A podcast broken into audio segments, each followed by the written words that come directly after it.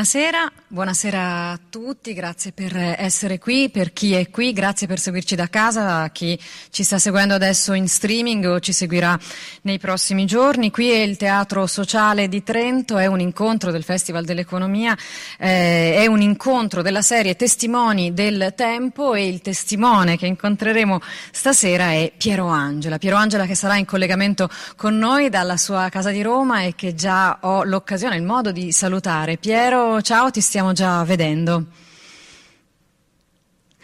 Buonasera a tutti. Allora, è abbastanza superfluo presentare Piero Angela, è eh, il divulgatore scientifico per eccellenza, forse è un po' meno superfluo dire che io sono eh, molto lusingata dal poterlo introdurre, intervistare, presentare, insomma, per me, per chi fa il mio mestiere, io sono una comunicatrice della scienza, Piero Angela è un po' più del Piero Angela di tutti gli altri, insomma, è, è, una, è, è la figura grazie alla quale abbiamo scelto di fare questo mestiere, di parlare di scienza, di discutere di scienza nel nostro mondo. Eh, Piero, io eh, sono qui per eh, intervistarti, per stimolare una riflessione, poi so che intervistare Piero Angela è anche abbastanza eh, diciamo è un compito titanico perché Piero Angela parla molto comunque di, di, quasi tutto e sa tutto di tutto quindi è inutile anche. Va bene Piero eh, eh, sai, sono, io, io, metto subito le mani avanti. Grazie Piero Angela di essere qui con noi. Allora tu sai che parleremo di futuro ok?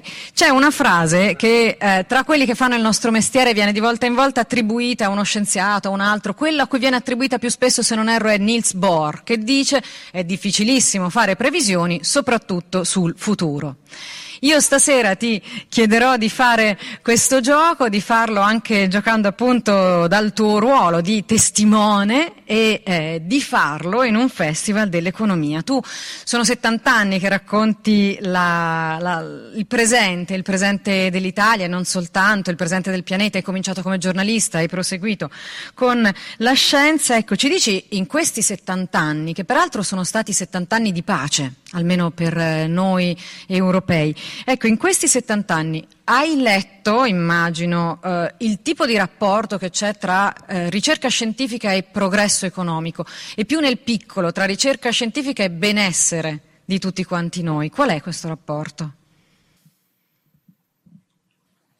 Dunque, faccio spesso un esempio che secondo me è molto illuminante. Pensa che mio padre era nato nel 1875 era un contemporaneo di Garibaldi. Garibaldi è morto nell'83, avrebbe potuto correggere i compiti.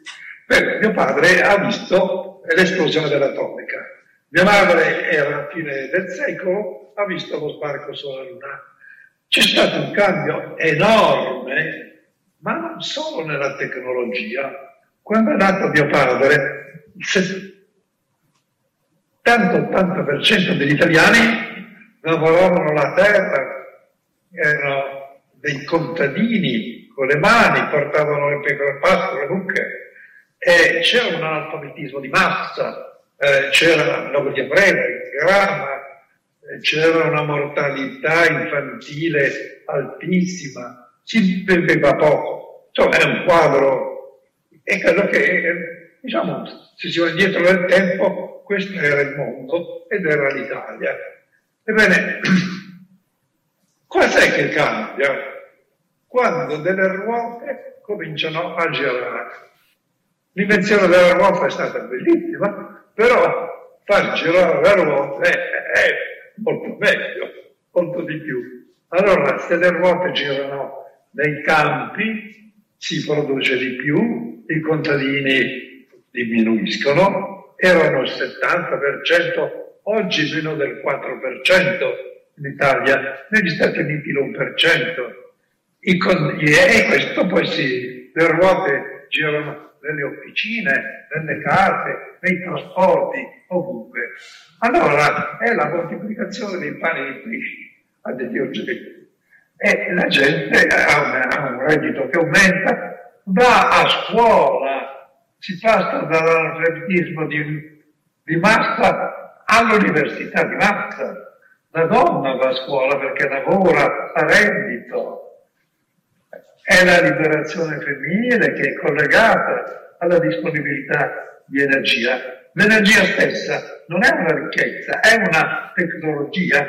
Cioè, per rispondere alla tua domanda, ecco come la scoprì l'innovazione, eh, le tecniche, naturalmente tutto il resto che segue, formano un pacchetto insieme all'educazione, i valori e poi la capacità di gestire questo, quindi sia politica che economica. Ma il motorino che fa girare tutto è la tecnologia. Ultima cosa, nasce nel corso di questo periodo, questa generazione tra mio padre e me, un'altra cosa importante, la, democra- la democrazia, grazie anche ai mezzi di comunicazione.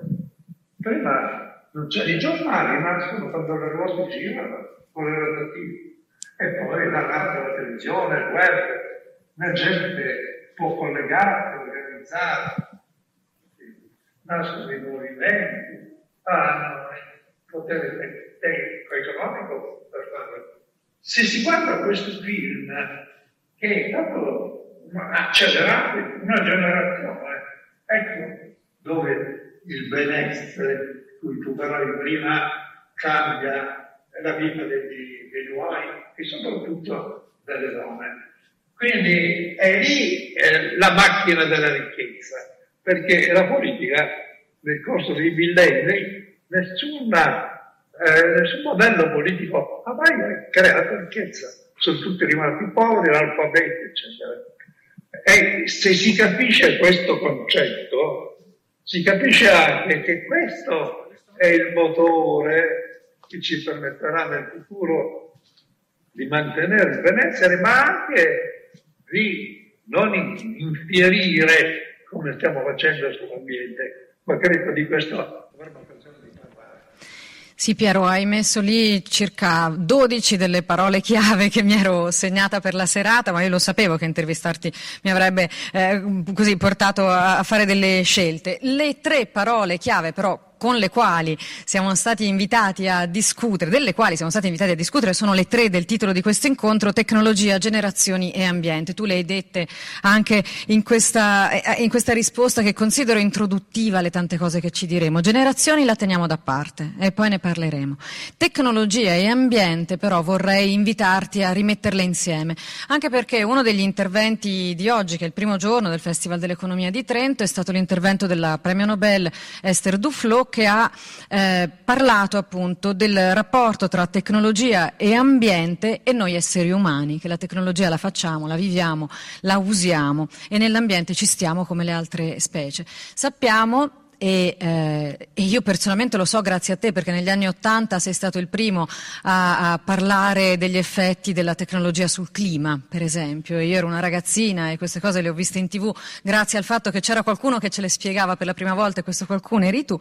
Ma insomma sappiamo oggi molto bene che le nostre attività economiche hanno un impatto sull'ambiente, hanno un impatto che probabilmente eh, avrà un costo che pagheranno le generazioni successive, appunto.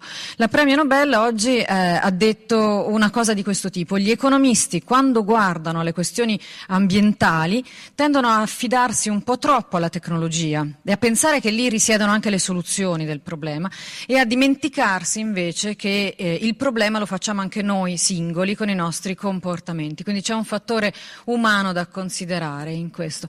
Tu eh, come la vedi, ecco, questa, questa finta contrapposizione poi? Condivido Vorrei aggiungere qualche cosa, tanto una piccola eh, osservazione personale. E tu hai detto prima che cominciasse il collegamento, e l'hai citato adesso nella tua domanda, che avevi visto questi programmi che avevo fatto su atmosfera e, e anche oceano.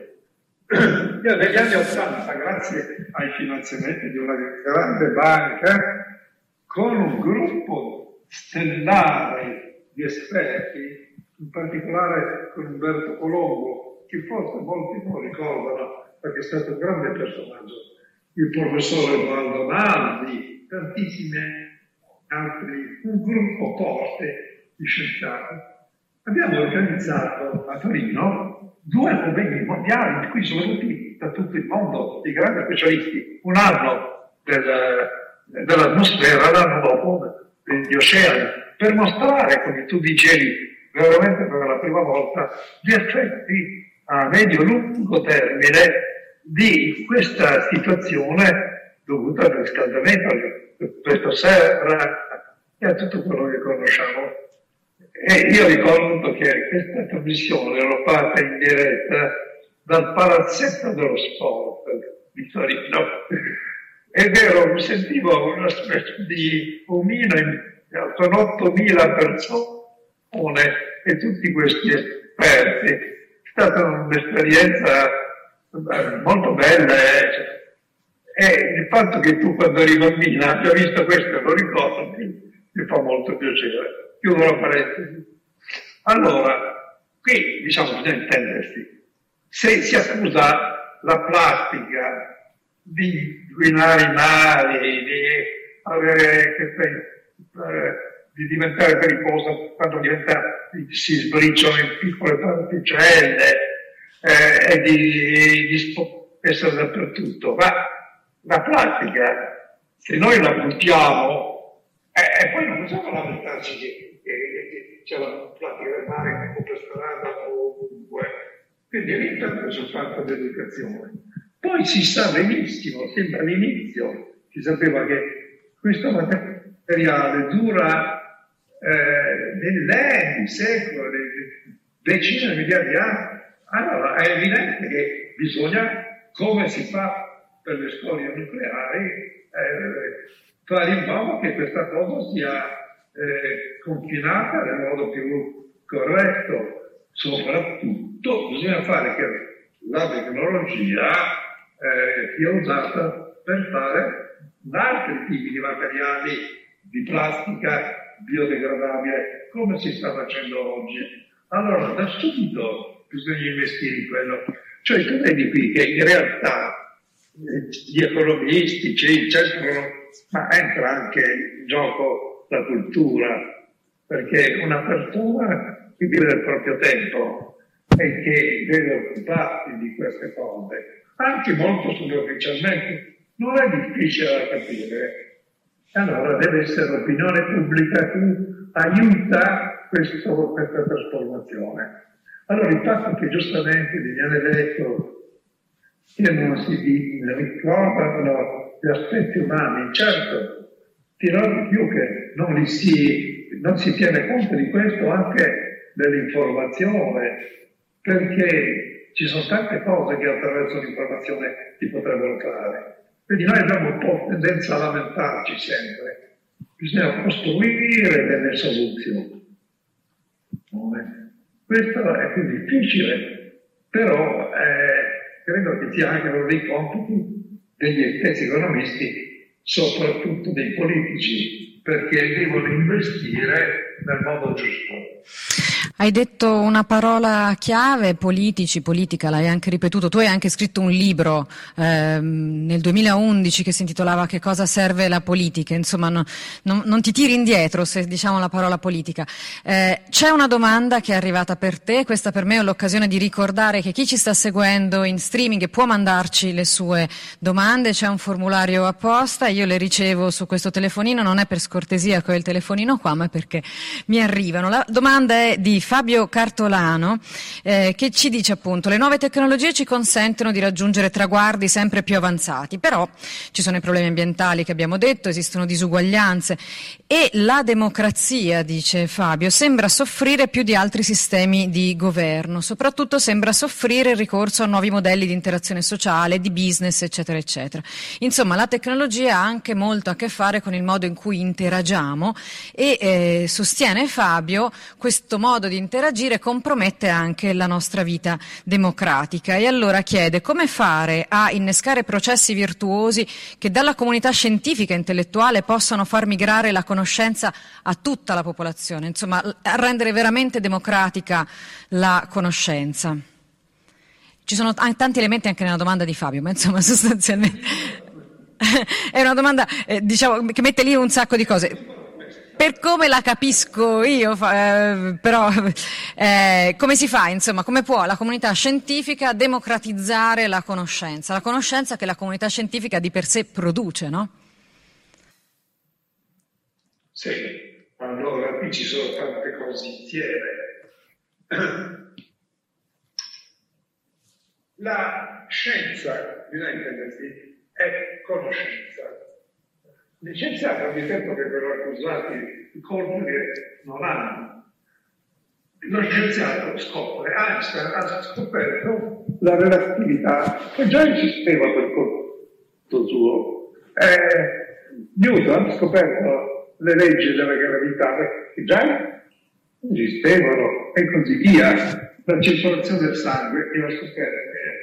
Allora, la scienza produce conoscenze. Punto.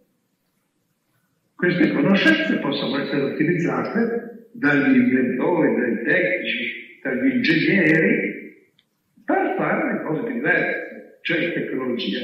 Ma questi stessi inventori non è che hanno i soldi loro per realizzarle e per inquinare il mondo.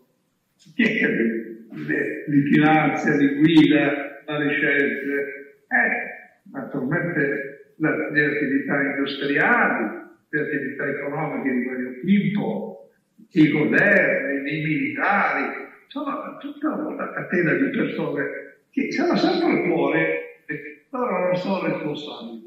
Eh, la, la tecnologia ricordate. Ma cioè, eh, se tu hai uno strumento per darmi quello che hai in mano, è una vecchia storia questa. Allora, come si fa in qualche modo a democratizzare? Cioè, importante secondo me è capire queste cose e agire di conseguenza. Eh, eh, per capire, guarda, il nostro ruolo è molto importante, ma noi possiamo svolgerlo se i mezzi di comunicazione ci danno gli spazi giusti. Ecco, anche qui è un problema di cultura.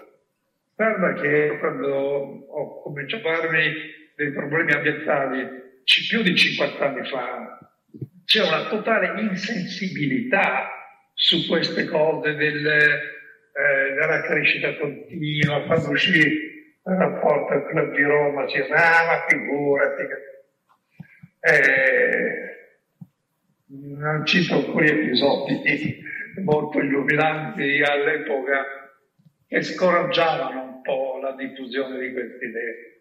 Ecco, certo che il futuro, come è stato detto, non è mai prevedibile. Si possono fare delle proiezioni, perché se le cose continuano così, ci sarà una conseguenza di questo tipo. È come una nave che naviga con il radar, vede un ostacolo, una, un iceberg o una roccia, e si dice al comandante, eh, guardi che se continua così va a sbattere. E questo serve per deviare. Quindi l'informazione è la prima cosa. La seconda è la motivazione perché ormai le cose si sanno, tutte le sanno. Ti faccio l'esempio del, del virus, eh, che oggi è così di moda. Ma tu, ho, letto tante volte, si elogia, in particolare l'Italia, che subito si è adeguata in modo diligente, civile, ha capito, mascherine, no, non fatto voi. Ah, dice, ma oh, la gente si è spaventata di questa roba qui, quando ho visto che se uno se lo prende va a finire intubato e muore soffocato, senza neanche i parenti vicino. Eh, allora c'era una forte motivazione perché era lì presente. Questi problemi di cui parliamo sono lontani nel futuro. Ci sono, oh ma no, ma poi tanto le cose ci saranno delle discontinuità, non si può prevedere, poi visto che si prevedeva una certa cosa che non è avvenuta, certo è avvenuta perché un po' di precauzioni le abbiamo poi prese. Insomma, è, è evidente che se tu vuoi evitare di andare a sbattere, devi prendere, eh, soprattutto quando non si conoscono bene le cose. Ecco, allora, informazione, motivazione e tecniche per eh, controbilanciare le cose, ma anche finanziamenti, ma anche una cultura che aiuti questo. Ecco, insomma, è un pacchetto, ho capito che gli economisti hanno la loro importanza, perché tu sai, lo vediamo adesso, le cose non è che si possono fare come in bicicletta, giri a destra o a sinistra, cambia strada. Qui se tocchi il sistema eh, ci sono ripercussioni ovunque e quindi è una cosa molto intrecciata, con tanti equilibri e tante eh, spinte, controspinte. È un sistema molto delicato che dobbiamo correggere con tutta la prestazione del caso. Piero, tu quando hai parlato del club di Roma, adesso sei... No, no, è che hai detto tantissime cose, volevo dire a beneficio di quelli della mia età che, che, all'epoca non erano nati, che tu ti stai riferendo alla consapevolezza del fatto che esistessero, che esistono dei limiti allo sviluppo, che non si può crescere in eterno e questi limiti sono tra l'altro anche ambientali. Tu eh, adesso davi, cioè, ci sei passato sopra, però questo è un tema cruciale, no? probabilmente eh, oggi. E, e, un'altra cosa che a me... Ehm, mi, ha, mi, mi, mi, interessa molto di quello che dici, perché il nostro mestiere è la componente democratica, democratizzante de, della comunicazione. Ecco, il nostro mestiere è un mestiere che permette eh, la crescita democratica di un paese. Tu lo dici, lo dici bene in questo, perché tu dici la comunità scientifica era riluttante a parlare di certe cose, appunto i limiti dello sviluppo, così come in un certo senso forse lo è ancora adesso, ma tu sei stato quello che poi in realtà ha forzato le cose e ha fatto sì che questi temi uscissero da, da quelle cerchie e diventassero anche temi di discussione di una come me che all'epoca era alle medie, insomma, e che quindi eh, diciamo, permettessero anche una crescita educativa, non soltanto eh, informativa, perché all'epoca parlare di informazione appunto di una alle medie è un po', è un po troppo. Ecco. Però, um, però, in fondo è anche grazie alla tecnologia che noi siamo qui oggi, virus o non virus, tu sei a Roma, noi siamo qua, eh, tu ci stai parlando via internet, quindi eh, la tecnologia ha un ruolo anche in questo, come dici te non è né buona né cattiva, dipende, dipende che uso ne vogliamo, ne vogliamo, fare. E allora io sulla scia di, di, queste riflessioni appunto e anche, perdonami insomma se ti ho riportato agli anni Ottanta con questa forzatura diciamo eh, biografica su quello che è successo a me, me. Però ehm, ti vorrei portare sulla terza delle tre parole di stasera, che è generazioni. Generazioni è un tema eh, importante, testimoni del tempo, forse è anche un po' questo che ti chiediamo di fare, di raccontarci le generazioni e di vedere il futuro delle prossime generazioni. Chi nasce oggi vedrà il ventiduesimo secolo ed è una cosa che fa, che fa, quasi spavento. Io sono nata sul finire del ventesimo e, e, sono nata un secolo dopo tuo padre e a me sembra vecchissima questa cosa. Cioè, eppure non è così, le cose stanno cambiando, stanno cambiando appunto i ritmi di crescita umana, non soltanto tecnologica e economica, ma proprio del numero delle persone sulla Terra e questa è una roba che la scienza può contare su cui può fare delle previsioni importanti. E sono un po' anche una delle cose di cui tu volevi parlarci stasera, appunto, no? Allora, mi sembra che qui potrebbe entrare un'altra, e io in questo periodo ci sto lavorando molto, Un'altra questione che è quella di come si muovono le rigenerazioni nel tempo, e cioè nella demografia. Eh, questa è una delle cose, purtroppo, una delle discipline di cui ci si occupa di meno, perché ovviamente riguarda il futuro. C'è una bella metafora che dice nell'orologio del, del movimento dello sviluppo umano, le lancette della politica si muovono come i secondi, cioè rapidamente. Quelle dell'economia come le lancette dei minuti, che si muovono più lentamente, però si muovono. Il, le lancette delle ore sembrano ferme, ma sono quelle che poi dicono che ora è. Con al di là della metafora, cosa vuol dire questo? Che politica si può cambiare rapidamente, l'economia in tempi più lenti perché diciamo, è una macchina molto più complessa. La democrazia, una volta che è partita, non la, più, non la puoi cambiare. Allora, eh, il problema attuale che bisogna, tra l'altro qui siamo un po' come alle, eh, all'ambiente di 50 anni fa, nessuno se ne occupava, la demografia non interessa oggi o poco, ma io ti racconto quello che è uscito due mesi fa su una rivista molto prestigiosa che è Lancet, dove si pubblicano articoli scientifici di qualità e quindi la rivista di alto profilo. Ebbene, è uscito uno studio dell'Università di Washington che ha radunato i migliori demo- democrati planetari, cioè che studiano movimenti di popolazione nel mondo, e ne è uscito un studio che mette i brividi perché intanto, come diciamo rapidamente, eh, l'evoluzione della popolazione mondiale nell'anno 2100, che sembra lontano, ma poi vedremo che non lo è, cioè alla fine del secolo, chi sarà il paese più popolato? Non la Cina, sarà l'India con un miliardo e cento.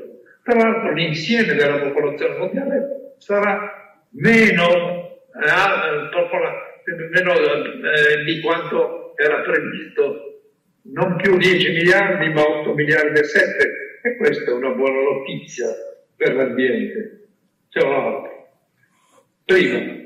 Allora, prima eh, India, un miliardo e cento. Secondo la Cina, no.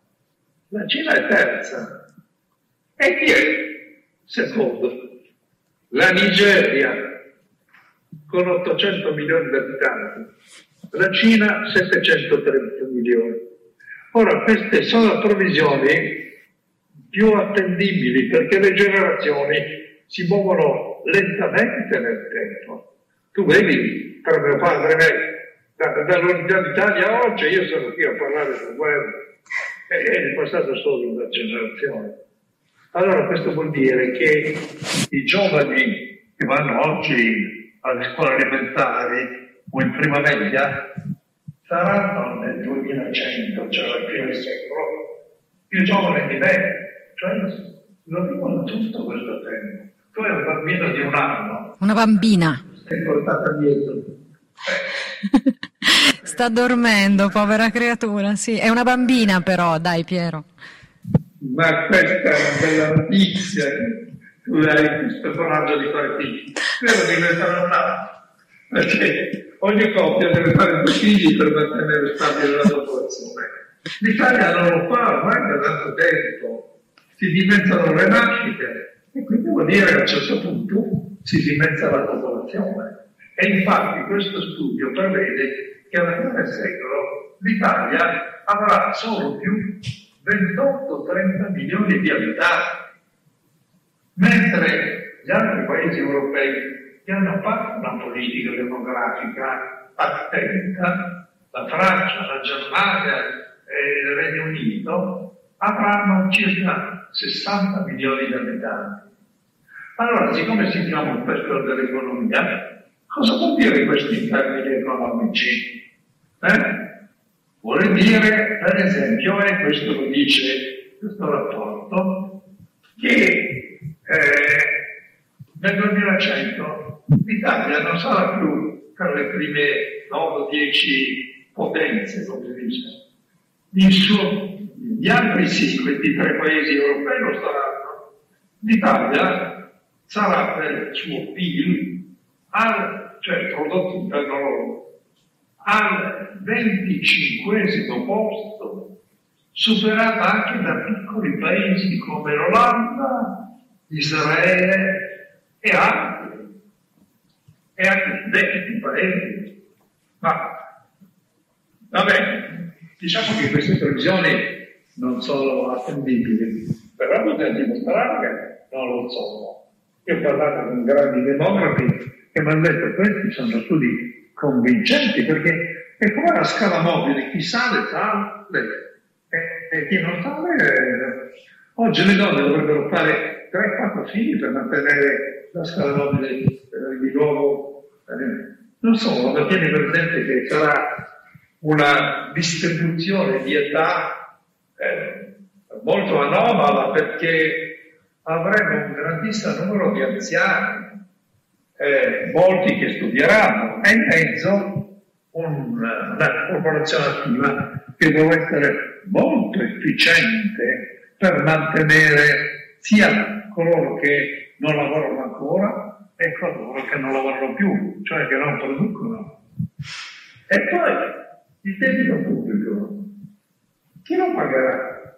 Perché se dimezza la popolazione, tra l'altro dimezza il gettito fiscale e lo Stato con quali soldi potrà mantenere tutte queste strutture, pagare la pubblica amministrazione, le ferrovie, eh, riparare ponti, eh, cioè a me sembra che per il momento che qui siamo espressi dell'economia, questa roba qui dovrebbe essere presa in considerazione perché come diciamo così ma eh, tu manovri oggi ma hai gli effetti a lunga scadenza.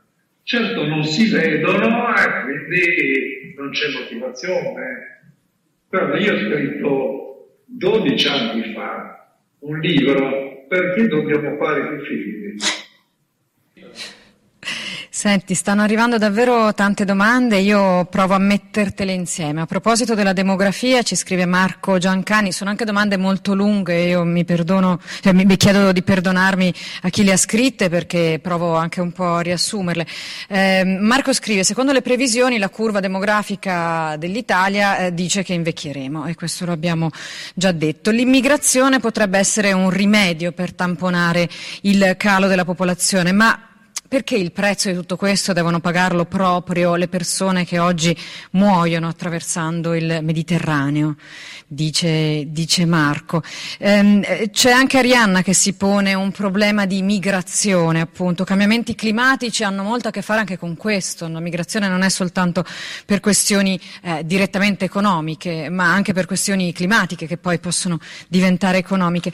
Ma nei paesi più ricchi sembra che le nuove tecnologie ridurranno sul lungo periodo proprio la domanda domanda di quei lavori meno specializzati che i migranti svolgono quando arrivano in quei paesi. È un problema, insomma, ci si pone un problema di equità nell'immigrazione, soprattutto nell'immigrazione vista come soluzione a un problema che le persone migranti non hanno creato. Quindi diciamo, c'è da fare una terra serata. Allora io mi limito a dire quello che questo studio dice che eh, sarà necessario avere più immigrati, ma che ci sarà probabilmente, più che probabilmente, una competizione sulla qualità degli immigrati, perché società del futuro non hanno bisogno di raccoglitori di pomodori, magari anche questo, però hanno bisogno di persone che facciano parte di una società avanzata. Tieni presente che già oggi c'è una emigrazione di giovani, intelligenti, bravi, preparati, che dicono ma che sto a fare io qua? E se ne vanno all'estero. E questo rischia di aumentare. Quindi ci sarà un impoverimento anche del paese da questo punto di vista se non ci saranno le condizioni adatte per questi giovani. Ecco, tra l'altro io nel mio libro avevo soprattutto anche sottolineato l'importanza di preparare l'attuale immigrazione, la seconda generazione, perché la prima generazione è venuta qui cercando lavoro, un benessere e alcuni di più, altri di meno sono riusciti ad adattarsi però richiedevano poco non, e non potevano dare più dell'educazione che avevano avuto i loro figli, no? Sono italiani nel senso che hanno, parlano la nostra lingua, tifano per la Juventus, cantano le nostre canzoni, però si troveranno in difficoltà se, vengono, se non vengono, viene valorizzata la potenzialità che hanno. E quindi bisogna stare molto attenti in questo. Ci sono paesi che sono stati attenti all'immigrazione, prendendo immigrati che hanno più capacità di integrarsi, eccetera. Questo per carità diventa una discriminazione, eccetera. Però questo rapporto dice che certamente questo aumenterà questa competizione. Ti faccio un esempio eh, perché mi sono rimasti molto colpiti. L'Olanda fa dei pomodori nelle serre con sistemi automatici, con i carrelli moventi e eh, esporta migliaia di tonnellate di pomodori anche in Italia. A un certo momento un mio uh, collaboratore di qua è andato in una serra italiana dove ti faceva la stessa cosa e, e anche questa macchina non avete fatto questa l'abbiamo visto su quanto abbiamo fatto la stessa cosa ci siamo organizzati con l'Olanda e stiamo facendo allora tu hai da un lato questo tipo di lavorazione agricola dall'altro il caporalato a 2 euro l'ora. Ma quale modello vogliamo scegliere? Allora anche qui la tecnologia ma le scelte di politica economica per incentivare queste cose.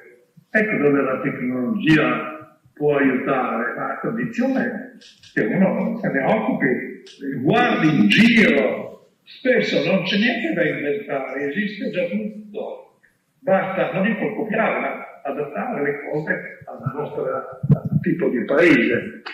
Ecco, quindi quando si parla di immigrazione eh, non bisogna pensare solo agli sbarchi e arrivano le cose, eh, gli emigrati che lavorano in, questi campi sforzati oppure alle badanti, però lì con questa marea di vecchi avremo bisogno di tante badanti. Eh. Tu sai che, tanto per fare un esempio, centenari, oggi in Italia sono 17.000, credo, qualcosa del genere. Nel 2050 si pensa saranno 150.000. Parliamo di ultra centenari, eh? Poi i novantenni, figurati, ottantenni, eh? forse sarà gente che vuole lavorare a quell'età.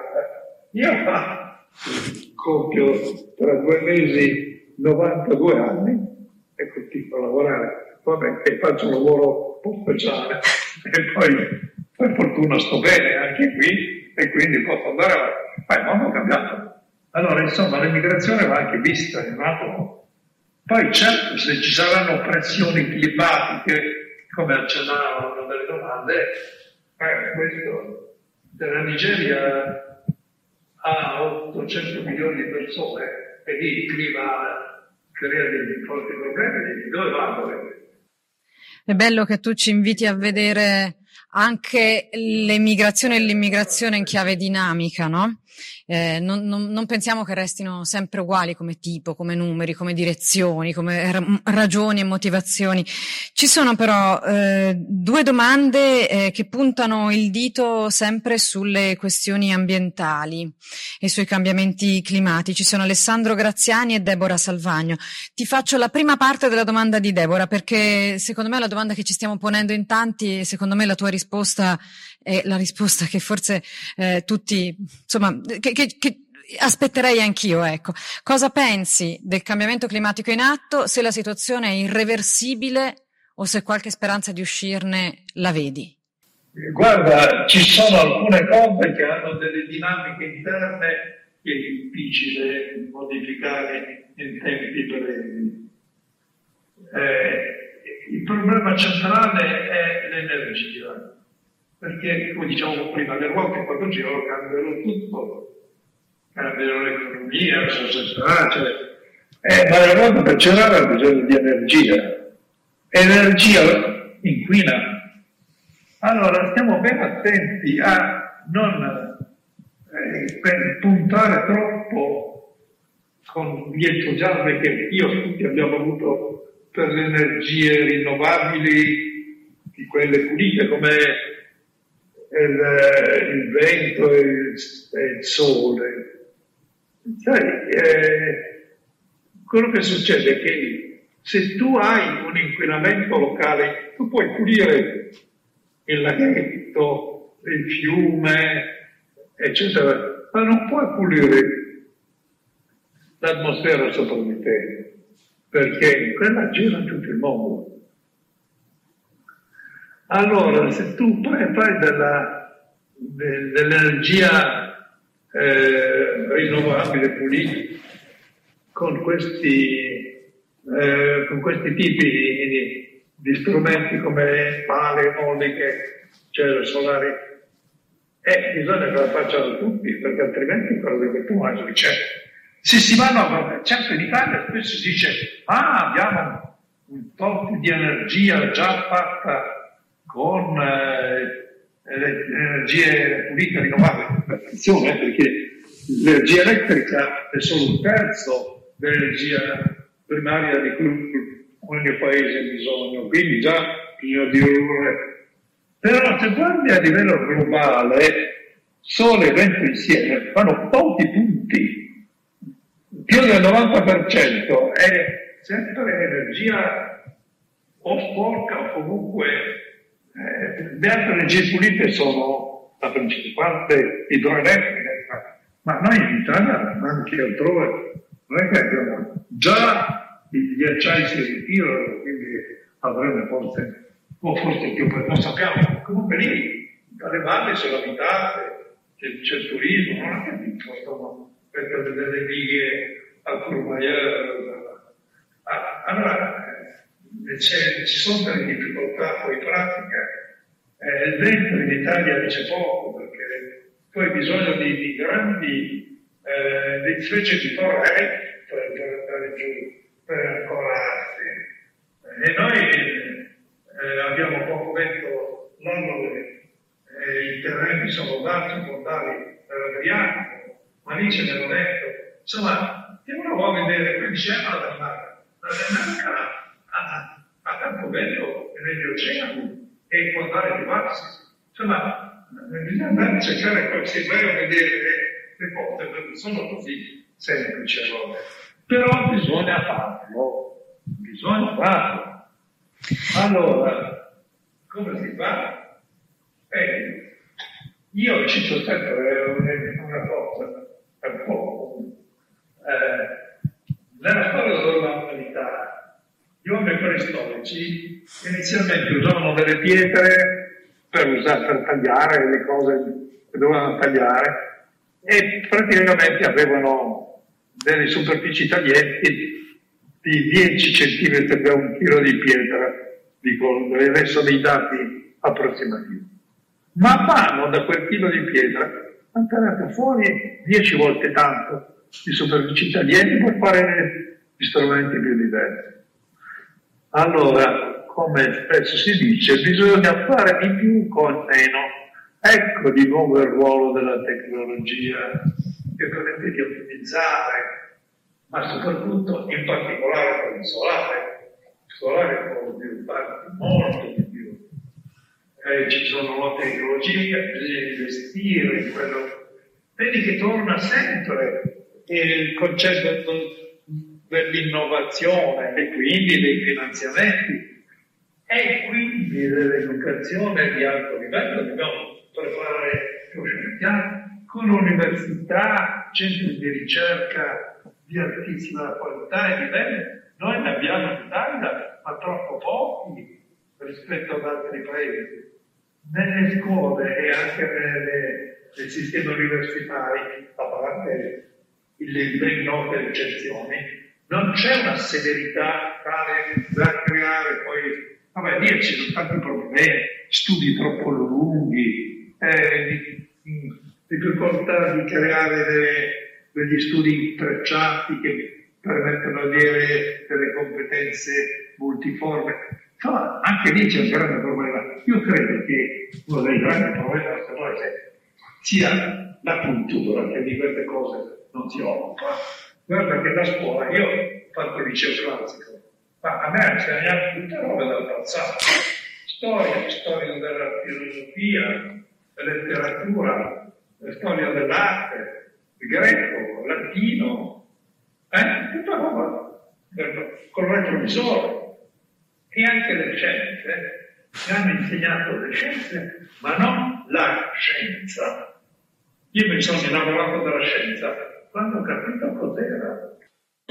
Piero, abbiamo gli ultimi dieci minuti. Prima della domanda della buonanotte, ti posso chiedere di rispondere a eh, Giada e Alessandro, che prima avevo menzionato, con due domande entrambi sulle questioni ambientali e climatiche. Alessandro dice, perché, cioè, che idea ti sei fatto? Perché i governi sono così riluttanti nel prendere decisioni riguardo al clima? E, eh, e Giada dice, eh, ritornando sempre al problema di Esther Duflo, insomma, la tecnologia, i nostri comportamenti e la questione ambientale che, che ci sono dietro, come si fa a convincere l'opinione pubblica, c'è un, un, un modo, un trucco ecco, per convincere l'opinione pubblica. Quindi da una parte perché i politici non, asi- non agiscono e da quell'altra perché noi in fondo sembriamo non crederci. Eh, se avessi questa formula, cara, eh, diciamo anch'io purtroppo, eh, vedi, la motivazione, come dicevo prima, esiste quando tu hai qualcosa davanti che ti fa paura oppure che ti fa piacere, premi e condizioni. Questo è il sistema in cui funziona il comportamento umano. Se il premio non, lo vedi, se la punizione non c'è o è lontana, eh, tu non porti su premi e punizioni che hai oggi di fronte a te, eh, che non sono quelli giusti, sono altri. Eh, simulare primi e posizioni lontani è difficilissimo. E quindi eh, come si fa? Eh, vorrei saperlo anch'io come si fa.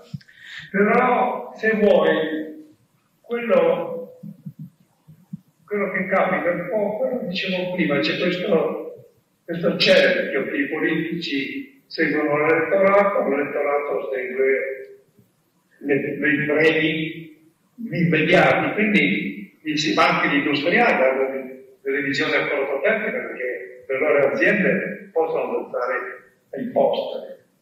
Eh, e quindi tutto questo preme in una direzione che non è quella di cui noi abbiamo bisogno. La cultura e l'informazione e la scuola possono fare qualcosa, ma anche, vedi, a me mi ha colpito molto che questa signorina, questa ragazzina, la Greta Thunberg, con la sua... Eh, bisogna prendersi con un cappello davanti al Parlamento, ha fatto scappare queste cose. Quindi il, eh, la volontà di cambiare c'è gli strumenti sono più difficili, ma ci sono anche quelli, perché ancora una volta la decrescita felice non credo che sia così facile da realizzare, perché bisogna essere molto efficienti per poterla fare senza portare i paesi in situazioni difficili. Il sistema economico è molto delicato e quindi, e quindi eh, bisogna fare di più con meno. Questa è anche una delle forme. Però bisogna che la gente faccia. Io non te lo so dire, però eh, questo è il problema nostro di mettere un sistema. E l'unica cosa è di dire, cari genitori, questa è la prospettiva per i vostri figli. Ecco, e quindi con questo uno cominci a pensare veramente e ripeto, parlare molto di queste cose, di spiegarle bene, a capire, poi sapere che niente si può prevedere. Eh, poi c'è tanta gente che dice, ma no, figuriamoci. Piero, abbiamo, abbiamo, veramente gli ultimi cinque minuti. Io mi ero tenuta da parte una domanda per te sull'educazione, ma ne è arrivata una da parte di Lorenzo Brancaleoni che forse può essere anche più, più bella, insomma, perché è personale. E Lorenzo ti chiede cosa fai tu per l'ecologia nella tua vita di tutti i giorni. Rispondi se ti va, se no vado con la mia domanda della buonanotte che è un pochino più innocua. Ma io sono una persona che consuma come tutti gli altri perché ogni cosa che fai fai l'ecologia. Eh, non giro molto in macchina, ma sai che ogni persona di per sé possa contribuire. Può contribuire come opinione pubblica perché ognuno di noi certo può fare delle cose, ma le può fare soprattutto spingendo i politici a fare delle politiche che agiscano veramente sui sistemi, perché altrimenti ognuno si trova impotente a, a agire. Io comunque credo di aver fatto la mia parte lavorando tanto su questo, questo tema, informando, leggendo, eh, creando convegni, conferenze, eh, libri, dando anche buoni esempi quando era possibile. Ma credo che se tutti facessero perlomeno questo, accetterebbero molto più volentieri le cose che bisogna fare. Però vi faccio un esempio. Io ho fatto, ho vissuto il periodo della guerra perché ero già un, un adolescente ah, quando la guerra finita avevo 17 anni, quindi eh, l'ho vissuta relativamente Ma lì c'erano delle privazioni enormi nel mangiare, nel vestire, nei trasporti, in tutto. C'era una decrescita infelice che la gente ha accettato tranquillamente, come oggi si comporta col virus, perché c'era una motivazione. Credo che questo è problema però su questo le motivazioni bisogna cercarle attraverso una informazione e una cultura, una politica che crei dei premi, delle condizioni per agire bene. Eh, tu, tu, hai fatto un sacco di cose nella tua vita, hai fatto un sacco di cose divertenti, sei stato pianista professionista, eh, hai seguito le missioni Apollo, hai fatto cose importanti, hai insegnato agli italiani appunto l'attenzione per l'ambiente, eccetera. Io allora a questo punto un minuto te lo, te lo rubo. Se domani ti telefonasse il ministro dell'istruzione, ti dicesse i programmi scolastici adesso li rifacciamo tutti, tu adesso pubblicamente hai detto al classico si studia con lo specchietto effetto retrovisore. Bene, un insegnamento che aggiungeresti nella scuola, cos'è? So, dal teatro, il diritto, l'economia, l'ambiente, cosa metteresti di nuovo nella scuola? Proprio per crescere degli italiani più consapevoli, ecco, cosa... Mm, prego. Ma io metterei, una di queste iniziative l'ho fatta, però l'ho fatta anche a Trento. All'Università di Trento sono due anni che noi abbiamo fatto Preparanza Futuro, che sono una serie di conferenze dell'università, facendo venire personaggi di grande profilo. Questa cosa l'avevo iniziata e sta andando avanti al Politecnico di Torino eh, e anche all'Università Tor Vergata a Roma. Al Politecnico di Torino con i 400 migliori studenti in streaming, poi con demand, poi stiamo facendo anche i video per mettere sul web, e poi, e poi, e poi, e poi. Eh, allora, questa è già una cosa che, cioè far entrare il mondo nella scuola, eh? non sono i libri di testo, ma far entrare persone che subito ti, ti raccontano le cose e che hai un modo diretto anche di dialogare con loro. Ecco. Poi direi che in generale nella scuola io mi sono molto annoiato a scuola, eh, quindi eh, era un insegnamento pedante, noioso, eh, forse se fosse un insegnante, qualcosa che si fa, penso, creerai sempre dei gruppi di lavoro, di gruppetti di studenti, ognuno con un progetto da portare avanti, una ricerca da fare e che porti a un risultato. Eh, ma questo non solo in tecnologia o nella scienza, ma eh, di filosofia anche, nella storia, in modo che se tu costruisci, se fai, eh, hai la motivazione di andare avanti e di creare delle cose.